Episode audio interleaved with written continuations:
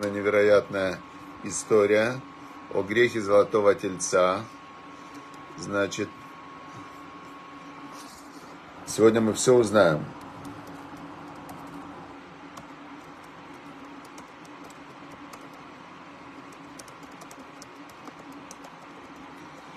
Так, все, дорогие друзья, поехали. Почему-то мне не видно меня в Телеграме. Если бы кто-то мне мог написать в Телеграме, напишите мне в Телеграме, да, видно меня или не видно. Видно меня в Телеграме или не видно? Кто может сказать? Мне как-то... Все, хорошо, значит, видно, не видно. Начинаем. Значит, э, как вы помните, как вы помните, после получения Торы Якова, можете посмотреть, все видно, да, и в Телеграме видно. Здесь-то в Фейсбуке видно, я сам себя вижу, а в Телеграме я почему-то себя не вижу. Значит, если в Телеграме видно, то отлично. Там идет запись, все хорошо. Значит, глава Титиса э, началась с того, что нужно было, все сдали по полшетеля, и, значит, э, всех посчитали. И вот мы дошли до второй части, до второй части главы Титиса. Значит, Вейтен эль Моше кекалото лидабер ито беар Синай шне лохот айду. Значит, начинается сегодняшний отрывок с того, что дал, дал Бог Моше Рабейну две скрижали свидетельства.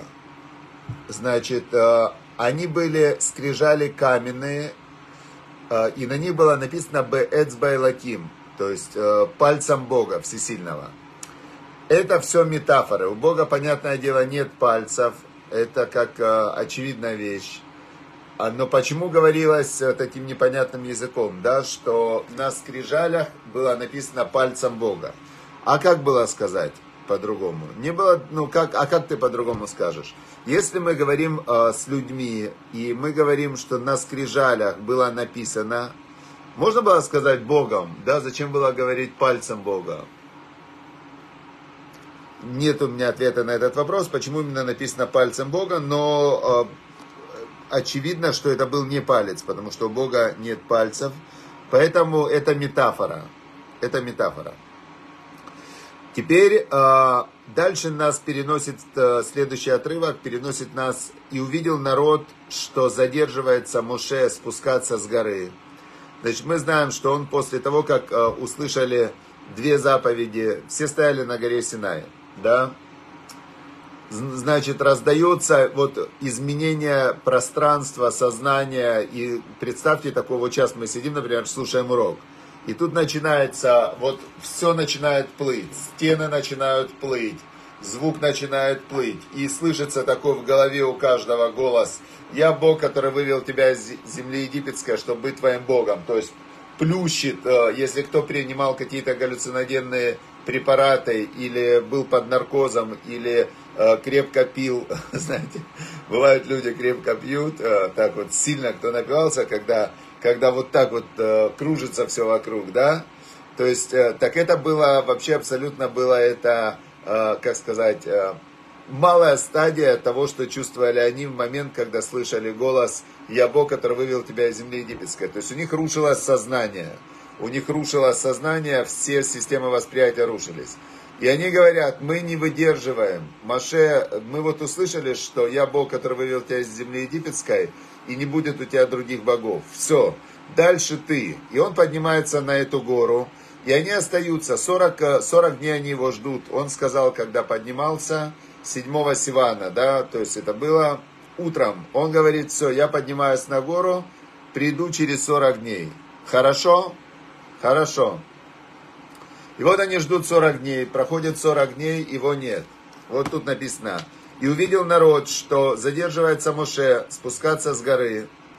Вайкаэль Ам Эль Аарон. И собрался народ к Аарону, его брату Машарабену. И сказали ему, вставай, сделай нам всесильного, сделай нам богов, которые пойдут, во множественном числе написано, Ашер Илхули Фанейну, сделай нам богов, которые пойдут перед нами, Кизе Моше Аиш, что вот этот вот Моше человек – Ашер Эйлану Мерец Мицраем, который вывел нас, поднял нас из земли египетской, Лоядану Маяло, не знаем мы, что стало с ним. То есть из этого отрывка нам явно показано, что они хотели вместо Мушера Бейну получить как, каких-то богов, каких-то божеств, каких-то э, посредников между собой и Богом, которые будут вместо Маше. Это у человека есть такая потребность. И вот здесь была их главная ошибка. Они думали, что Маше это был человек, который влиял на Бога и который э, заставил Бога вывести евреев из земли египетской. То есть они обожествили человека. Они считали, что человек, Моше Рабейну был сверхчеловек, да? Но они считали, что главная сила была в нем, а не в Боге. Не Бог вывел их через Моше. Не Бог послал Моше, чтобы Моше с ними разговаривал. А Моше пришел к Богу и сказал, Бог, выведи их из земли египетской. Это была их ошибка. Они, они обожествили Моше, посредника между собой и Богом. И говорят, мы не можем без посредника. Сделай нам, а, это было первый у них такой шаг, да, намерение. Сделай нам того, кто будет посредником между нами и Богом. Есть Бог, есть э, посредник, понятный нам, да, он человек, который связан с Богом и с нами. Сделай нам вместе него других богов, вместо Моше они сказали. И сказал им Аарон, «Э, снимайте золотые свои украшения, которые в ушах ваших, э, значит, э, жен и сыновей и дочерей, и приносите мне. Аарон, он был человек, который любит мир. Аарон человек, который любит мир, так мы знаем про него. И Аарон, он думает, что я буду с ними спорить? им доказывать, что вы преступники. Его племянник Аарона, племянник Хур, он выступил сразу против них, которые так сказали, а те его убили, они его убили, представляете? Значит, Аарон видит, что его могут убить тоже. Он им говорит, он начинает тянуть время, то, что называется. Он им говорит, давайте, снимайте золото, приносите золото, сейчас э, что-то сделаем. Ну, думают, ну они, когда речь зайдет до золота, они как бы пропадут. Нет, написано, сняли они сразу же все эти золотые украшения, которые были на них самих, и принесли все Аарону. Они привезли ему сразу же огромное золото. Да? Много принесли золота. Нет, Аарон наоборот думал, что они не принесут. Он хотел через это, а, через это он хотел затормозить процесс. Он ждал, что Машерабейну появится. Вайках Миадам, взял он из их рук это золото, и, значит, он бросил это золото в костер. И вдруг из этого костра выходит золотой теленок, золотой телец. И воскликнули, смотрите, как в тексте написано, и сказали, вот э, Бог твой Израиль, который вывел тебя из земли египетской. Кто это сказал? Значит, э, дальше мы из текста узнаем, что когда евреи выходили из Египта, вместе с ними пошло очень много магов э, египетских. Они действительно, была прослойка людей, которые очень, я даже думаю, знаете как, вот очень похожа на Египет того времени, похожа Индия сегодняшнего дня где очень большое внимание уделяется духовности, какие-то у них, э, или там в каждом доме у них какие-то алтари стоят, все что-то там воскуряют постоянно, коровы по улицам ходят. То есть люди йогой занимаются, у них какие-то гуру, там учителя. То есть была большая потребность в духовности. И когда Бог проявил себя в Египте так явно, ярко и мощно, и вывел еврейский народ, с ним вышли вот эти вот египетские маги. Теперь, когда эти маги вышли, они-то все равно э, знали магию, они были, евреи были рабы в Египте, они были такие, э, как бы, ну вот, очень при, прибито у них было духовное состояние, и физическое, и эмоциональное, и они были такие очень рабы. Значит, э, а маги эти, они были свободные. И когда Машерабейну нет, прошло 40 дней, никаких особых проявлений Бога нет – они сидят в этом лагере, им скучно, да, они сидят под горой Синай. И они были инициаторами вот этого золотого тельца. Именно они, вот эти вот египетские маги, они сказали Аарону, значит, э, ну, они это все инициировали. И потом, когда вышел золотой телец, которому поклонялись в Египте, тоже у них было главное божество, это бык. Они говорят, вот он, оказывается, вот он, Бог твой Израиль, который вывел тебя из египетского. То есть это сказали вот эти вот э, египтяне, видно это из этого текста. Значит, э, который поднял тебя из земли египетской. И увидел Аарон, э, что происходит. Значит, есть еще одно очень интересное предание, когда-то читал в устной торе, что был там такой человек по имени Миха. И этот Миха, он, э, значит, э, когда выходили из Египта, Машер Бейну написал на табличке «Шор кам кам», значит, «Встань, бык», и бросил эту табличку в Нил, и из Нила поднялся гроб с Йосефом, которого называли Шор, бык. И этот Миха эту табличку успел схватить. И потом, когда Аарон бросил все это золото в костер, этот Миха бросил табличку, на которой было написано «Встань, бык», и бык встал. Такое я читал тоже предание в устной торе. Теперь, э, почему именно бык? Да, что здесь в этом вот золотом тельце такого удивительного? И почему, например, на Уолл-стрит, в финансовое сердце мира, стоит этот бык? Бык в то время это было покорное животное, которое использовали для, для строительства. Без быков невозможно было строить. Быки таскали грузы. Бык был главное животное, которое, которое пахало землю. То есть, так как землю надо было пахать, то к быку привязывали плуг, и сильный бык, он пахал, э, значит, ну, в земледелии это был главный трактор. Быка использовали, быка использовали для перевозки э, грузов. Э, как мы знаем, даже в храме, вот эти вот, не в храме, мешкан, перевозили телеги, в которые были запряжены быки. То есть бык это было главное э, символ управления материальным миром. И при этом бык, он был послушное животное, которое слушало своего хозяина.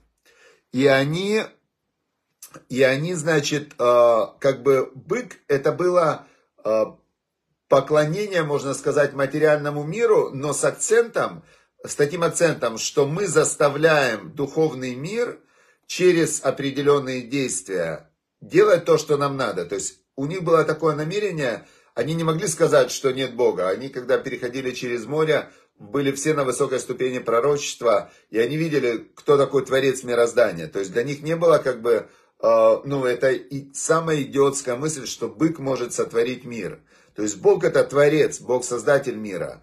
И не может э, человек, или бык, или змея, или там орел, или любой другой идол, он не может быть творцом. Он может быть элементом в системе мироздания, которое все идолопоклонство в чем было заключено. Что я за этот элемент подергал, и этот элемент э, на небе вызвал какой-то процесс, и этот процесс я получил. То есть идолопоклонство это было не идолопоклонство, э, поклонение идолам. Это было управление идолами для того, чтобы достигать своих личных целей.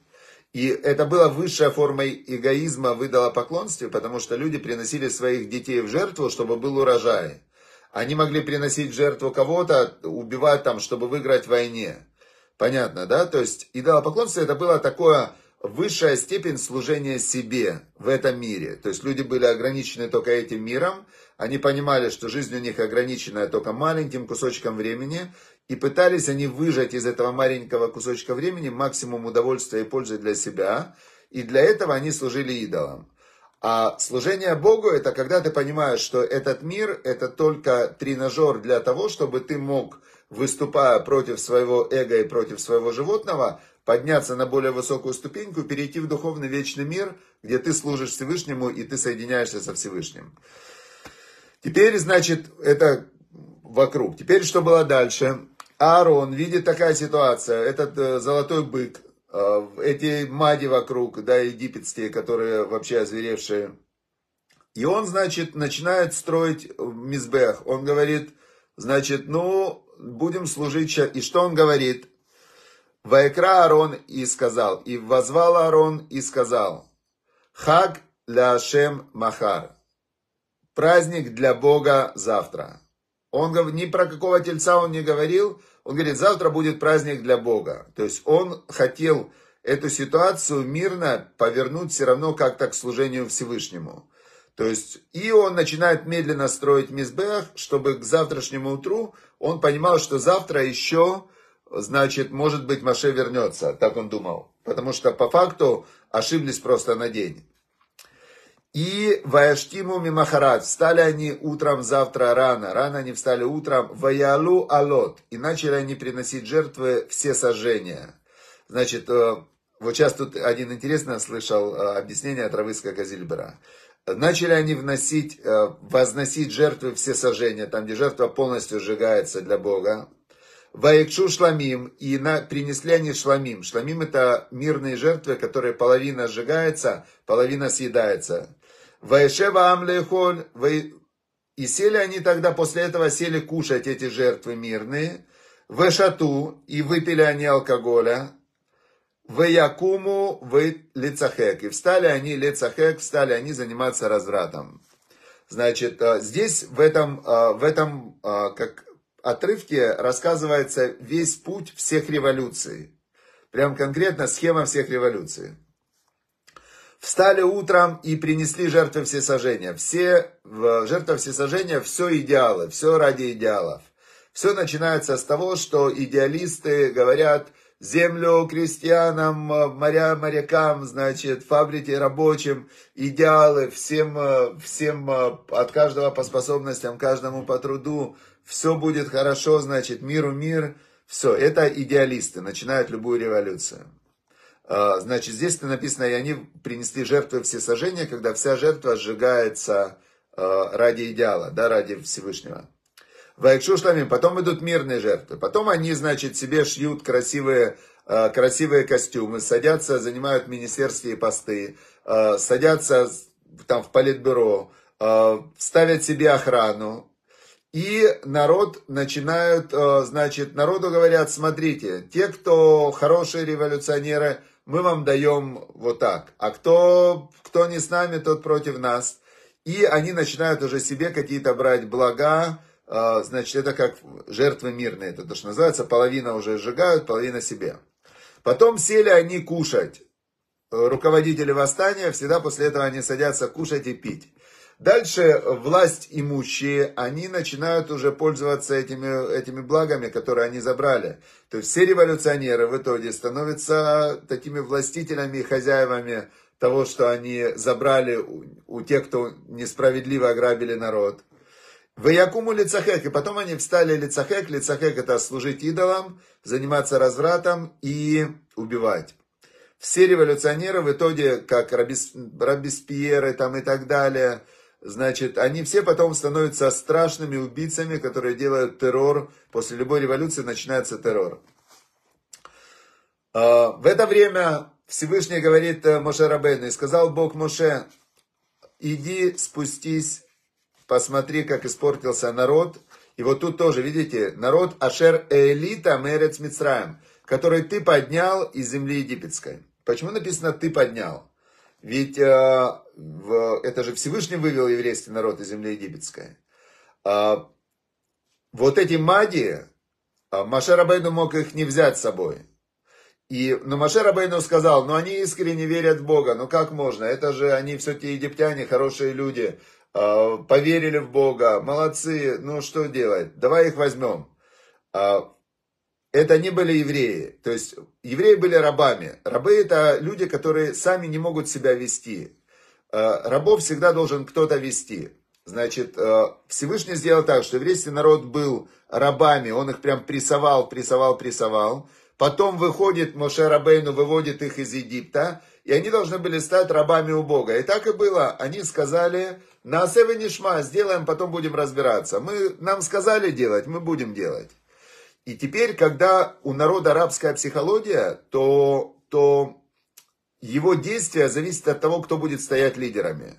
Кто будет лидерами. И из-за того, что Маше Рабейну позволил этим магам выходить вместе с еврейским народом, это называется Эреврав, то эти маги, они-то были свободные люди, и они в течение этих 40 дней, пока не было Моше Рабейну, они, значит, что сделали? Они сказали, вот, боги твои, Израиль, давай, значит, вместо Маше сделаем этого тельца.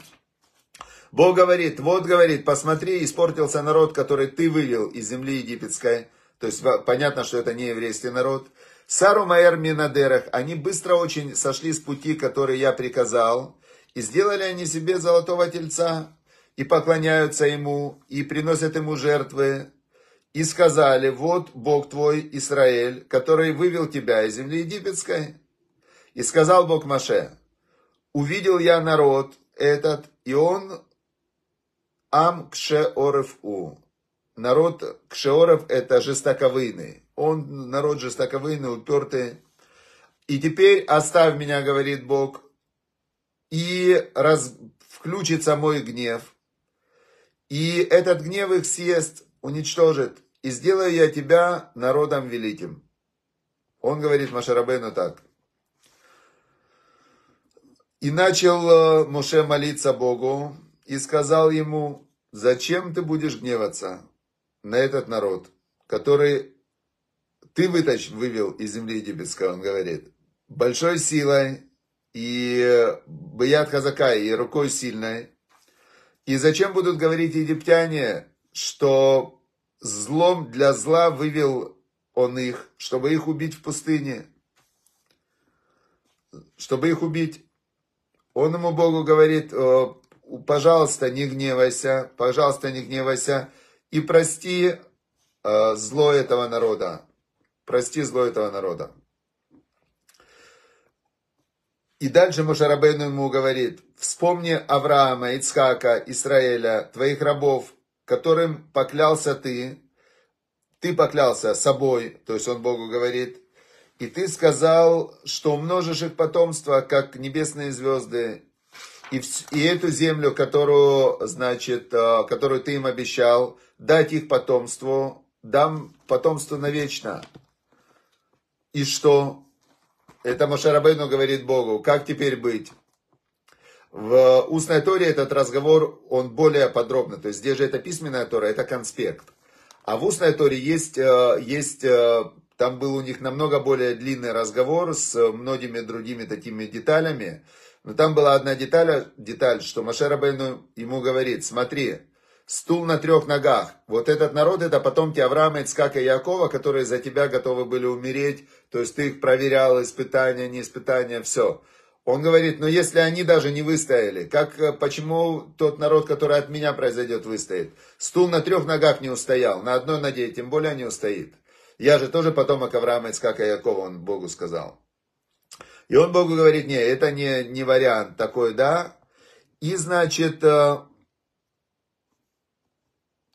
и жалился Бог Сейчас. Вайфен верет Моше Минаар, ушне лухот.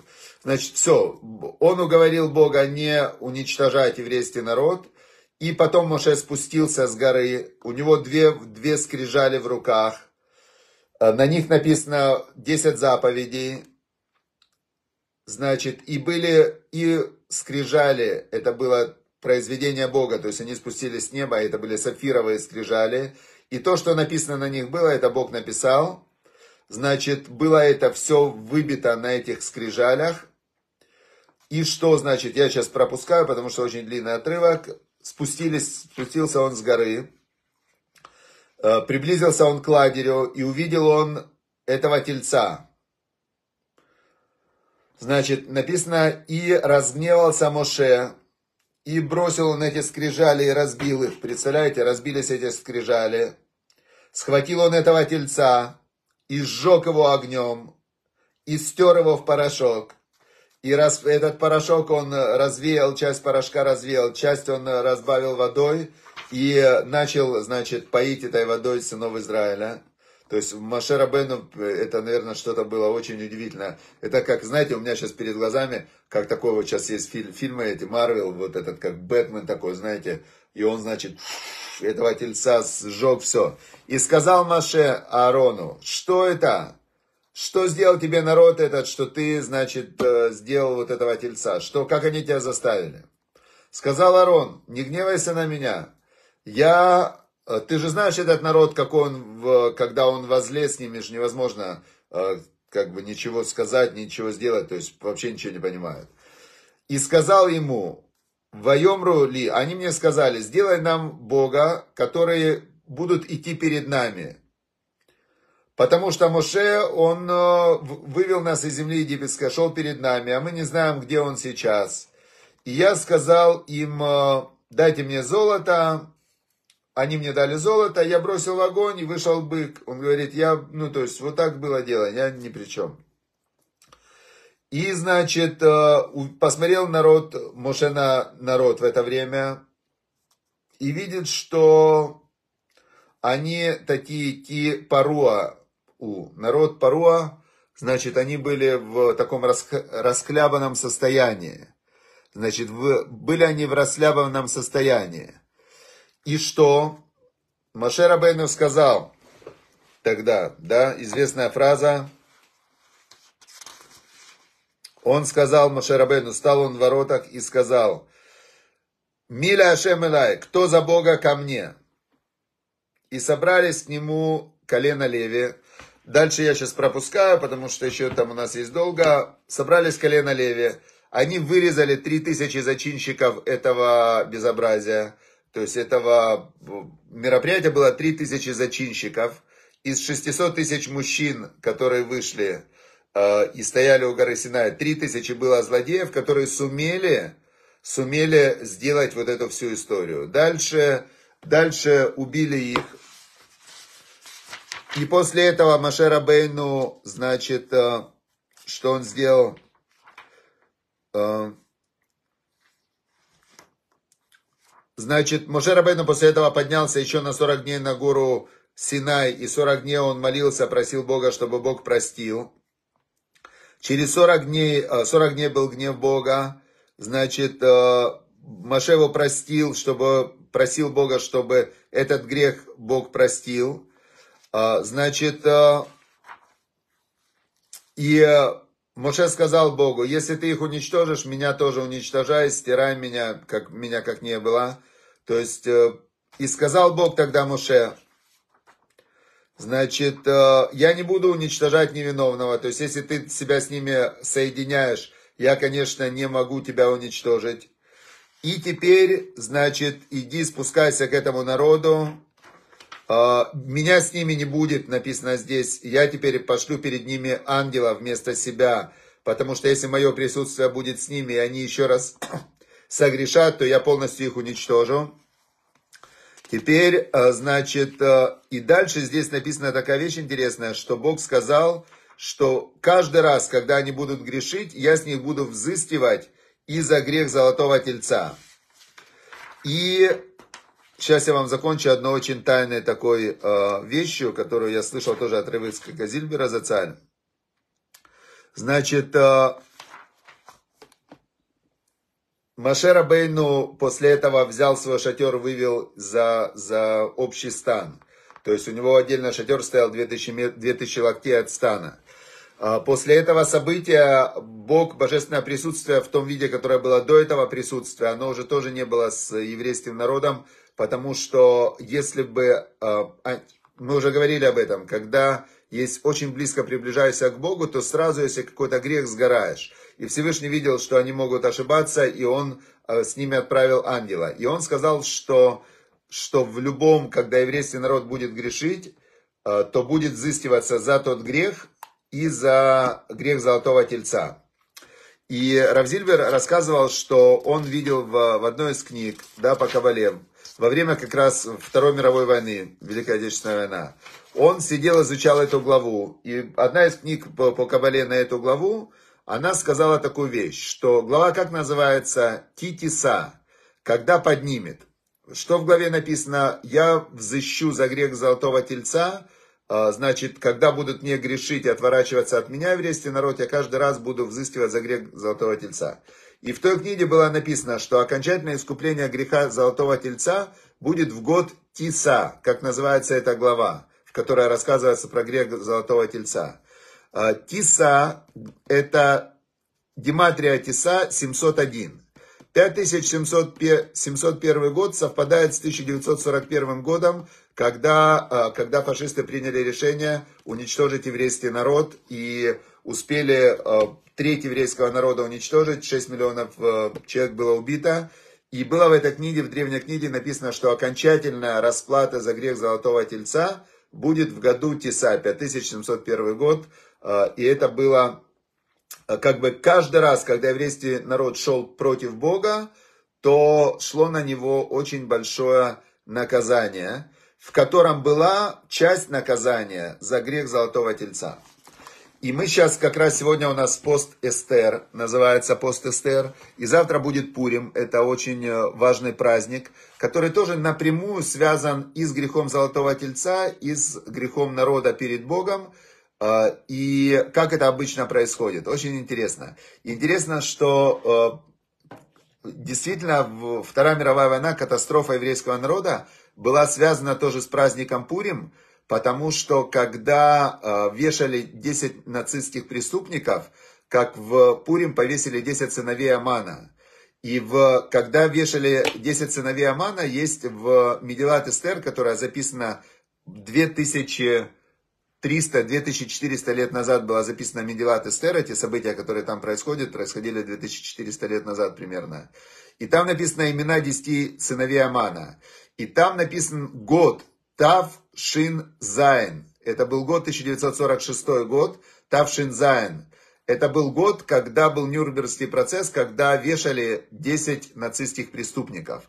И вот там есть 10 сыновей Амана, там есть э, буквы измененные תו, שין, זין. תו, שין, זין это 5700 5707 год, это соответствует 1946 год, Нюрнбергский процесс, вешают 10 сыновей Амана, и один из них, который знал еврейскую историю, они знали, изучали, изучали эзотерику и так далее, один кричал, это Пурим, это Пурим, говорит, сейчас как раз вешают 10 сыновей Амана.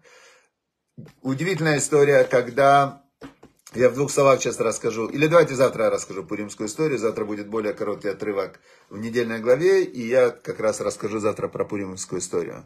Все, друзья, всем удачи и успехов, чтобы Всевышний дал нам здоровья, чтобы Всевышний дал нам всем э, благополучия, дал много ресурсов, чтобы мы выполняли волю Всевышнего, чтобы мы всегда помнили, что против Бога невозможно идти. И кто идет против Всевышнего, то он, естественно, проиграет в любом случае.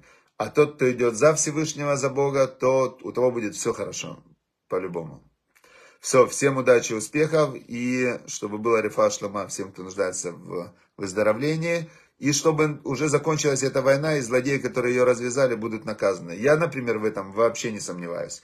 Вот прям можете записать мои слова. Тот, кто начал эту войну, а, он прям будет Нюрнбергский процесс на наших глазах. Вот увидим.